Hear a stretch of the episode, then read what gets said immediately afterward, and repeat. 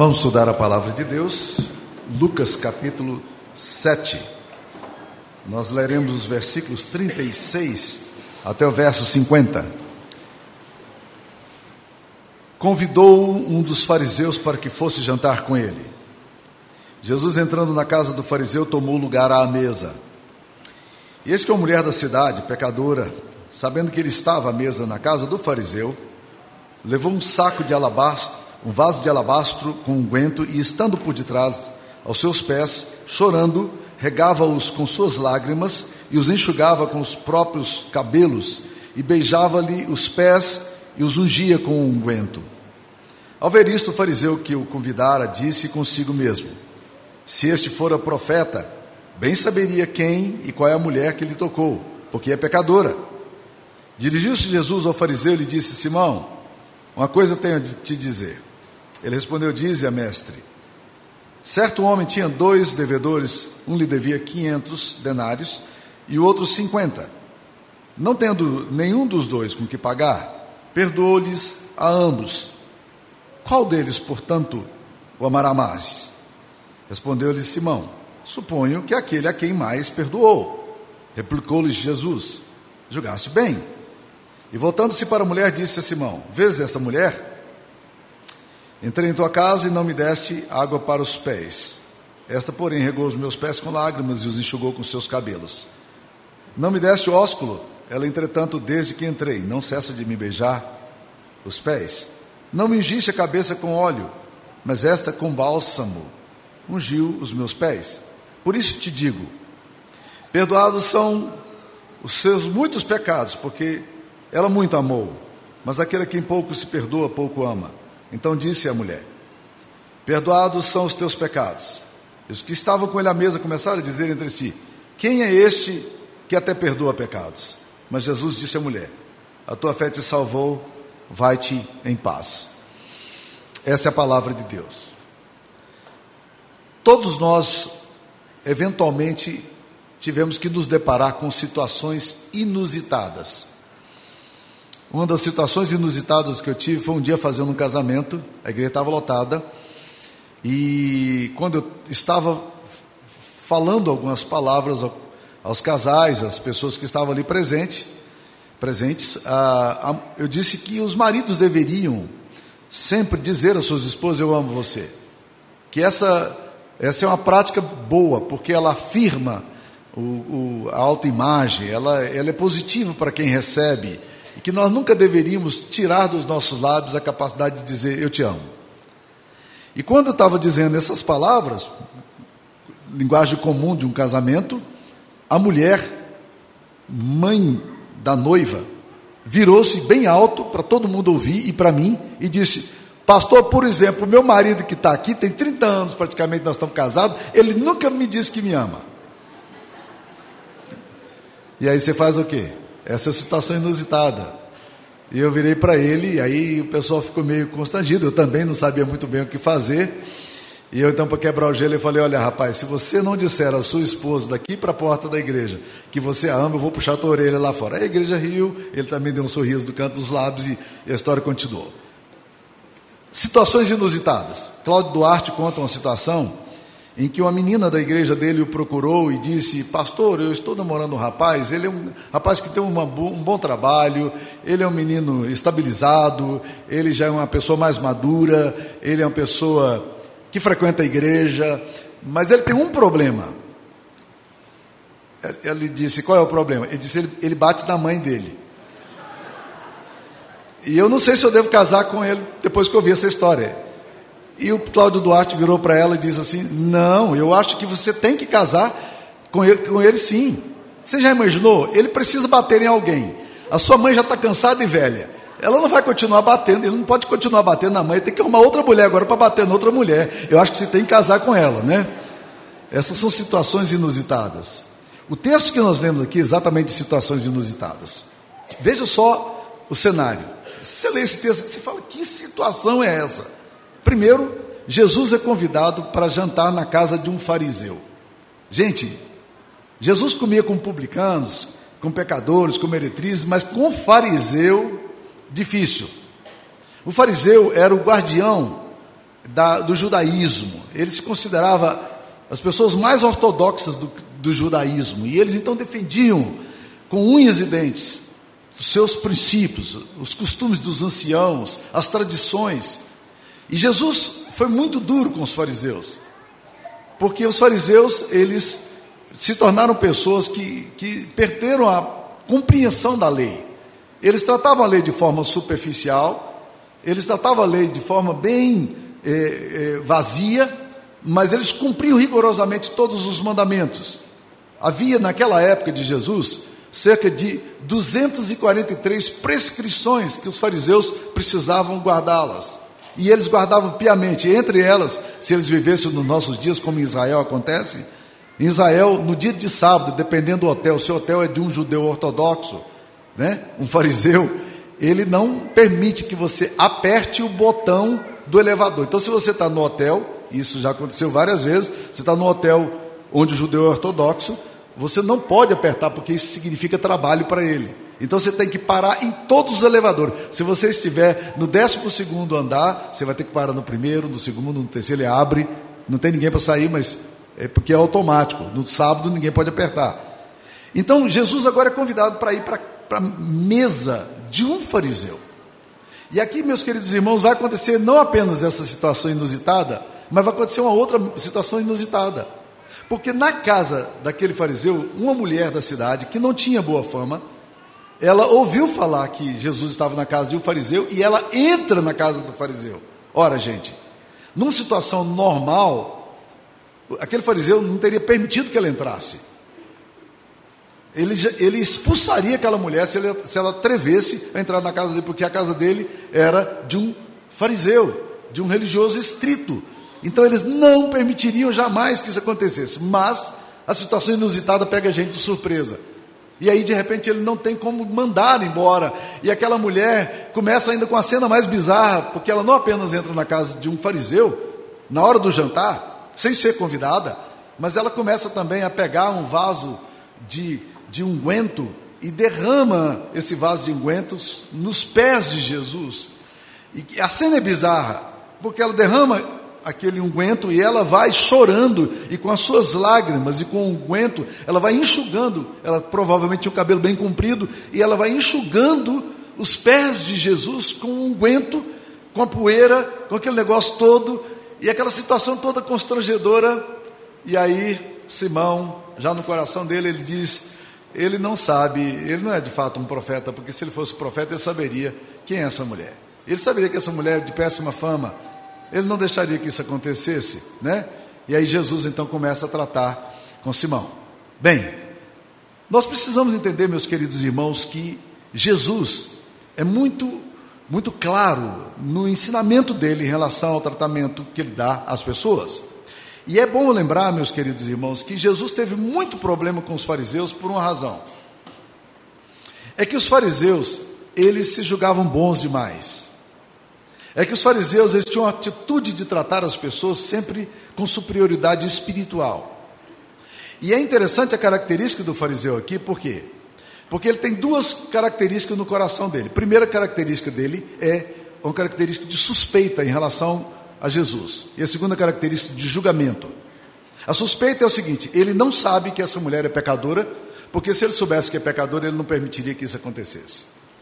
Eu tenho aprendido o seguinte: pessoas boas demais, pessoas que se julgam eticamente corretas, pessoas que se julgam perfeitas na sua integridade moral, elas têm muita dificuldade de entender o Evangelho. Por quê? Porque elas nunca se admiram com o que Deus faz, elas sempre se admiram com o que elas são capazes de fazer. E o resultado desse tipo de gente é o julgamento. E isso aconteceu, por exemplo, com o filho do irmão pródigo que sai, que saiu de casa e quando voltou, o filho mais velho que estava em, em casa, ele virou e disse: Olha, não deveria receber esse irmão, por quê? Aí ele vai para o pai e justifica-se. Ele fala: Pai, há tanto tempo estou convosco e o senhor nunca me deu um cabrito. Eu sempre me sacrifiquei. O senhor não viu o meu currículo, a minha moral, como é que é, íntegra, que agora o senhor faz festa para um menino que chega de fora. Por quê?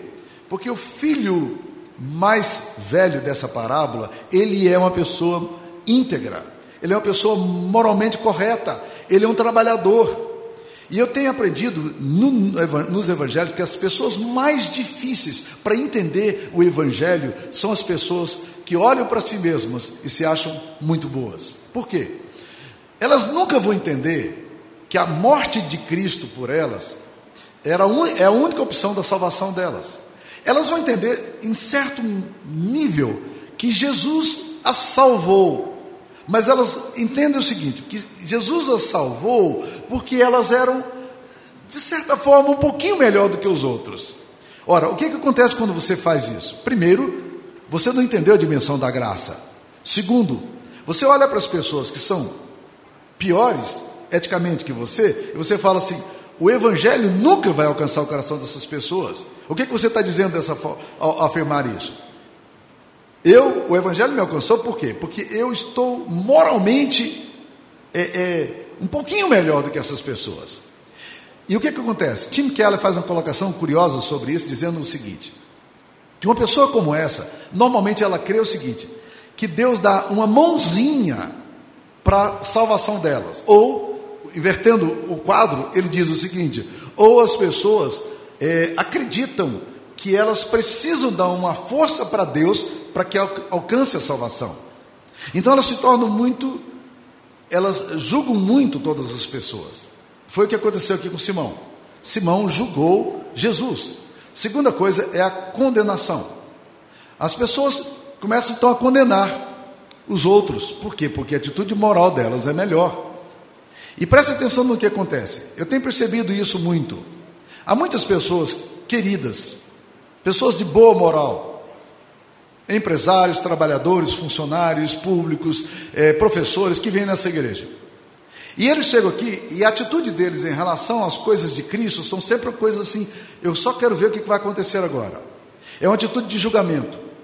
Eles colocam a igreja, colocam o pastor, coloca Cristo, coloca tudo sob o crivo, porque na verdade eles estão olhando para encontrar qualquer vacilo para dizer: hum, eu sabia.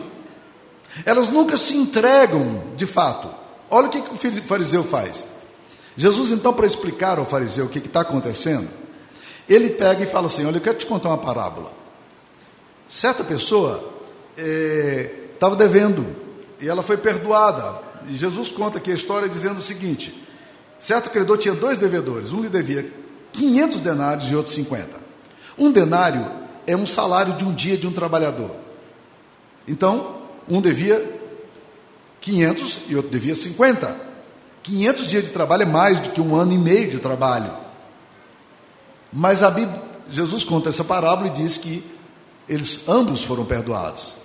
E Jesus olha para Simão Pedro e fala assim, para Simão e fala: Simão, quem que você acha que tem mais gratidão?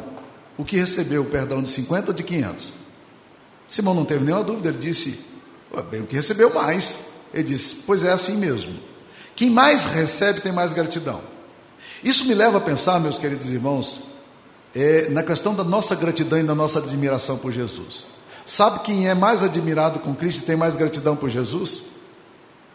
É quem entendeu a severidade da sua situação moral e espiritual e entendeu que a, a beleza do que Cristo fez lá na cruz.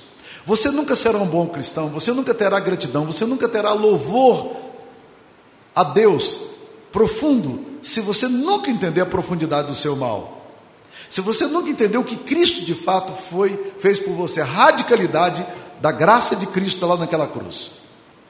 Um pequeno pecador, ele acredita que um pequeno salvador pode resolver seu problema. Um salvador, um pecador mais ou menos acredita que um, um salvador mais ou menos pode resolver seu problema, mas um grande pecador entende a grande salvação. E nós precisamos entender a grande salvação. E Jesus conta aqui agora, diz a Simão: Simão, quando eu cheguei aqui, você não tinha nenhuma admiração por mim. Essa é que é a grande verdade. E aí fica uma pergunta interessante: por que, que Simão convida Jesus? Por quê? Porque o tratamento que Simão dá a Jesus é um, um tratamento insensível. E Jesus agora vai pegar três áreas das quais ele foi insensível. Ele vai dizer o seguinte: Olha, eu cheguei aqui e você não lavou os meus pés. Ora, é bom lembrar o seguinte: que quando as pessoas chegavam numa casa, elas usavam não um, sapato como a gente usa hoje, com meia, com calça, com proteção. Elas usavam sandálias e andavam nas estradas empoeiradas. E elas tinham que sentar à mesa. Mas a mesa também não era como a mesa nossa hoje. Você pensa na mesa hoje, as pessoas sentadas, os pés para baixo. Não. As mesas eram, na verdade, divãs. As pessoas deitavam à mesa, não se sentavam à mesa. Elas deitavam à mesa, a comida era servida numa, numa, numa mesinha um pouquinho mais alta, como se faz num restaurante japonês, por exemplo, né? e mais tradicional, você senta ali naquele lugar. E Jesus então chega com os pés sujos e ele tem que pisar no tapete e tem que pisar nas almofadas. Era comum os, os anfitriões receber as pessoas e dizer: vai lavar os pés, porque era mais, é, é, mais puro. Ele não fez isso com Jesus. Outra coisa, ele não deu ósculo santo, ele não beijou Jesus. A saudação de um judeu para outro judeu, até hoje, é a saudação de um beijo no rosto, ou dois beijos. Ele não, ele não beijou Jesus. Não beijar uma pessoa seria mais ou menos como se você tivesse é, encontrando com alguém hoje e você se recusasse a dar a mão para a pessoa ou dar um abraço na pessoa, no nosso, na nossa forma de cumprimento. Ele não fez nenhuma dessas coisas. A terceira coisa que ele deveria ter feito era derramar óleo na cabeça, porque se fazia isso quando os convidados eram queridos. Era o ritual próprio do judaísmo. Desejava, derramava-se bálsamo sobre a cabeça. Ele não fez isso. Em outras palavras, o que a gente percebe? É que nós temos situação inusitada aqui de um fariseu que quer Jesus por perto, mas ele não quer nenhuma intimidade com Jesus. A relação dele com Jesus é de uma curiosidade teológica, é, filosófica, mas ele não tem nenhuma paixão por Jesus. É o que vai acontecer conosco se nós nos tornarmos fariseus. Você pode até ser um religioso, você pode até convidar Jesus para sua casa, você pode até fazer determinadas coisas, mas você não vai dar honra a Jesus, você não tem admiração por Jesus. Em contrapartida, você vai encontrar essa mulher aqui profundamente admirada por Jesus. O que, que essa mulher queria de fato com Jesus? O texto não explica. O texto só explica que Jesus olha para aquela mulher e ele permite que aquela situação aconteça. Ele olha para aquela mulher e volta-se para ela e faz três declarações para ela, que são as três declarações que todos nós precisamos levar para casa hoje. São as declarações mais maravilhosas que Deus pode fazer para nós. Primeira declaração, ele diz: Perdoados estão os teus pecados. O que, que tinha no coração daquela mulher? Qual era o peso que ela carregava? Qual era a culpa que ela tinha? Qual era a vergonha dela? Eu não sei se você tem alguma coisa na sua história que te deixa envergonhado. E que eventualmente Satanás pinça e te acusa. Mas a coisa mais libertadora na vida, meus queridos irmãos, é sermos perdoados. Eu queria, em nome de Jesus, hoje, que você se apropriasse de uma promessa de Deus, que é a promessa central do Evangelho, do perdão dos seus pecados. Jesus morreu por você e a Bíblia diz que, que se confessarmos os nossos pecados, Ele é fiel e justo para nos perdoar os pecados e nos purificar de toda injustiça. E é interessante pensar na palavra toda injustiça, porque a palavra toda, no grego, sabe o que ela significa? Toda. Toda injustiça, todo pecado. Jesus olha para você, quando você se aproxima, confessa e arrepende-se e volta-se para Ele, Ele olha para você e te declara justo. Não há nenhuma condenação mais para os que estão em Cristo Jesus. A coisa mais libertadora que você pode ter na vida, meu irmão, minha irmã, é a compreensão de que um dia você foi perdoado. Presta atenção. O seu pecado é real, mas o perdão de Cristo também é real. A graça dele é real. E onde superabundou o pecado, também superabundou a graça. E você que se sente muito pecador, você precisa também aprender a celebrar a Deus pela grande misericórdia dele para a sua vida. Agora preste atenção, não fique debaixo de condenação, porque isso não é a mensagem do Evangelho. Jay Adams, um conhecido teólogo presbiteriano, autor de vários livros na área de aconselhamento cristão, ele fez uma afirmação uma vez em um dos seus livros que me chamou muita atenção. Ele diz o seguinte: 50% das pessoas que estão hoje em hospitais psiquiátricos seriam curados se, de alguma forma profunda e radical, elas entendessem que elas já foram perdoadas. Tem muita doença emocional no seu coração, no meu coração. Tem muita doença física que se dá exatamente pelo fato de que nós não temos compreensão de que nós fomos perdoados. E é interessante, essa mulher que vem a Jesus, ela não faz confissão nenhuma, ela não pede a Jesus nada, ela não estava endemoniada, não, mas ela tinha um peso na alma que Jesus, que aquele pastor maravilhoso, ele não a repreendeu, ele não chamou atenção, ele não a censurou, simplesmente ele acolheu a dor daquela mulher, a culpa daquela mulher, a solidão da alma dela. E quando termina de conversar com Simão, ele olha para aquela mulher e diz: Filha, estão perdoados os teus pecados. Era exatamente o que ela precisava ouvir. Talvez você precise ouvir hoje, nessa manhã. Estão perdoados os teus pecados. Estão perdoados os teus pecados. O sangue de Jesus, Filho de Deus, nos purifica de todo o pecado. Estão perdoados os teus pecados. Você não precisa ter vergonha disso mais. Jesus levou a tua vergonha. Ele já sabe da tua vergonha. Ele conhece a tua dor. E nessa situação bizarra aqui, ele olha para aquela mulher e faz essa declaração lindíssima. Segunda coisa, meus queridos irmãos, que ele vai falar para essa mulher. A segunda declaração que eu queria que você levasse para casa. A tua fé te salvou. Sabe por quê? Porque Jesus declara para aquela mulher: a tua é, perdoados estão teus pecados. E em seguida ele diz: a tua fé te salvou. Ele não diz o contrário. Ele não diz a tua fé te salvou, perdoados estão os seus pecados. Por quê? Porque uma coisa é você ouvir que os seus pecados estão perdoados. Outras coisas é você crer que seus pecados são perdoados. Uma coisa é você tomar conhecimento das promessas de Deus. Outra coisa é você crer nas promessas de Deus. A Bíblia diz que a fé é o meio que nós temos para assenhorearmos daquilo que Deus nos deu. Todas as promessas que nós temos no Evangelho são recebidas mediante a fé. De fato, sem fé é impossível agradar a Deus, porque é necessário que aqueles que dele se aproximam creiam que ele é galardor, galardoador daqueles que o buscam. Então, aqui agora nós temos dois processos.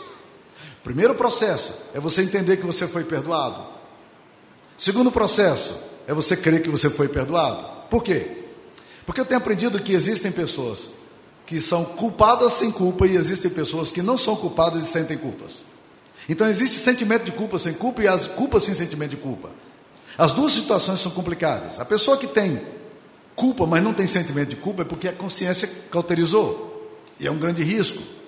Religiosos correm esse grave risco, fariseus correm esse grave risco. Mas também existe o outro lado de pessoas que são perdoadas mas que não se sentem perdoadas. E aí, meus queridos irmãos, eu quero fazer um exercício com você. Você tem que se sentir perdoado, ou você tem que crer que você foi perdoado? Existem coisas na vida cristã que não é para você sentir, é para você crer. A emoção é importante nesse processo? Claro que sim.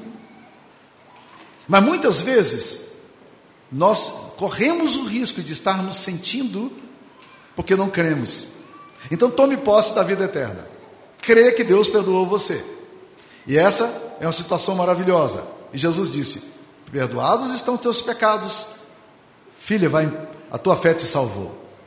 O que vai redimir você é a compreensão do que Deus falou para você e a fé nisso que Deus falou para você.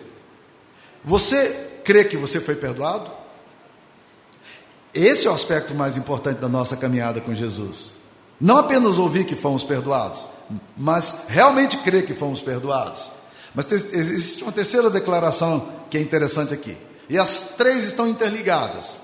Porque a terceira declaração que Jesus Cristo faz a essa mulher: É o seguinte: vai-te em paz. Vamos lá então, de novo, no mesmo mecanismo. Primeiro, Jesus disse: estão perdoados os teus pecados. Não basta você saber que seus pecados estão perdoados, você tem que ir para o segundo passo. Qual é o segundo passo?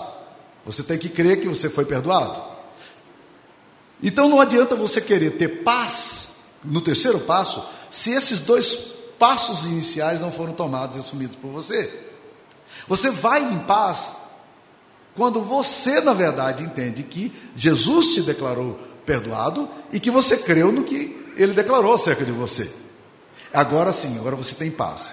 Porque sabe o que é paz? Paz é a interrupção de uma guerra que nós tínhamos entre Deus conosco. Jesus Cristo, o nosso advogado, ele nos justificou diante do Pai. E ele nos deu paz. E o apóstolo Paulo apreende isso de uma forma muito interessante em Romanos 5:1. Justificado, pois mediante a fé temos paz diante de Deus. Olha que coisa maravilhosa. Temos paz porque fomos justificados. Se você é justificado, você vai ter paz. Então pare de viver atormentado. Pare de viver claudicante. Confie nas promessas de Deus experimente a paz que Ele quer dar a você. E essa paz, meu querido, que excede todo entendimento, ela é disponível para aqueles que creem. Então eu queria que você hoje pudesse entender isso para que você experimentasse a paz. E eu vou concluir contando uma história que aconteceu conosco lá nos Estados Unidos. Uma, uma mulher começou a frequentar a nossa igreja. E ela era uma mulher de uma vida muito, é, muito degenerada. Era uma mulher de péssima é, é, é, fama. A gente, e ela, na medida em que ela foi se tornando amiga da gente, ela começou a compartilhar todas as batalhas espirituais, toda a sua depravação moral. E ela chegou a um nível assim absurdo, por exemplo, de trabalhar numa. Ela era funcionária da prefeitura de Osasco, e ela chegou ao ponto de dizer o seguinte: Eu quero transar com todos os homens dessa prefeitura. Aqui. E ela ia atrás desses homens e dava em cima de todos eles. Ela queria ter sexo com todos eles. É, esse era o alvo dela: ter sexo com todos os homens daquela empresa. E não eram poucos. Quando ela começou a se aproximar do Evangelho, a compreensão do pecado dela e da impureza dela se tornou muito evidente, porque a luz de Cristo começou a iluminar o coração dela. A graça de Cristo começou a alcançá-la.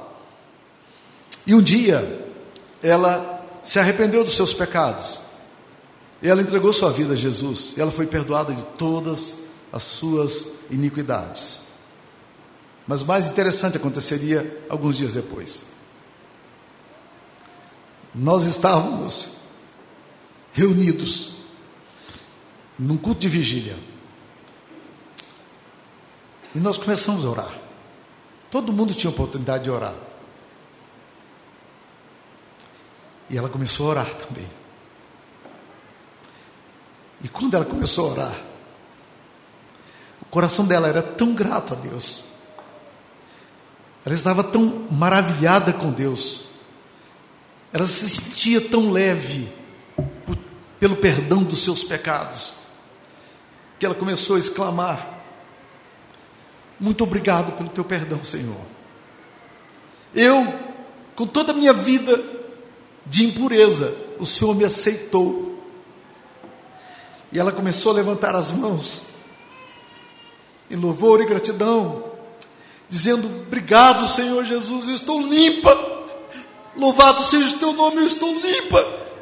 Eu sou puro aos teus olhos. Louvado é o teu nome. E nós que participávamos da vida daquela mulher, sabíamos exatamente como ela tinha apreendido a dimensão da paz que excede todo entendimento quando nós somos perdoados em Cristo Jesus e recebemos pela fé o perdão dos nossos pecados. Você é perdoado por Jesus? Você sabe que Jesus perdoou você? Que você é puro aos olhos dele pelo sangue precioso que ele derramou por você? Isso precisa gerar admiração. Um fariseu nunca vai se admirar disso. Mas uma pessoa que entende profundamente a graça, ela vai quebrar o vaso de unguento nos pés de Jesus. Ela vai enxugar os pés de Cristo com seus cabelos, porque ela entendeu que a quem muito é perdoado, há muita razão para o louvor. Que Deus nos abençoe. Amém. Ó oh Deus querido, obrigado porque o Senhor nos amou de forma tão profunda. Obrigado porque o Senhor nos olha não como fomos, Pai, mas o Senhor nos olha pelo olhar, pela lente de Cristo Jesus, por meio do qual todos os nossos pecados foram sarados, toda a nossa culpa foi levada, toda condenação que existia contra nós foi desfeita. Nós te adoramos, Pai, nós te bendizemos, em nome de Jesus, por essa tão grande e maravilhosa salvação. Aleluia. Louvado seja o teu bendito nome. Glória ao Senhor. Amém, Senhor.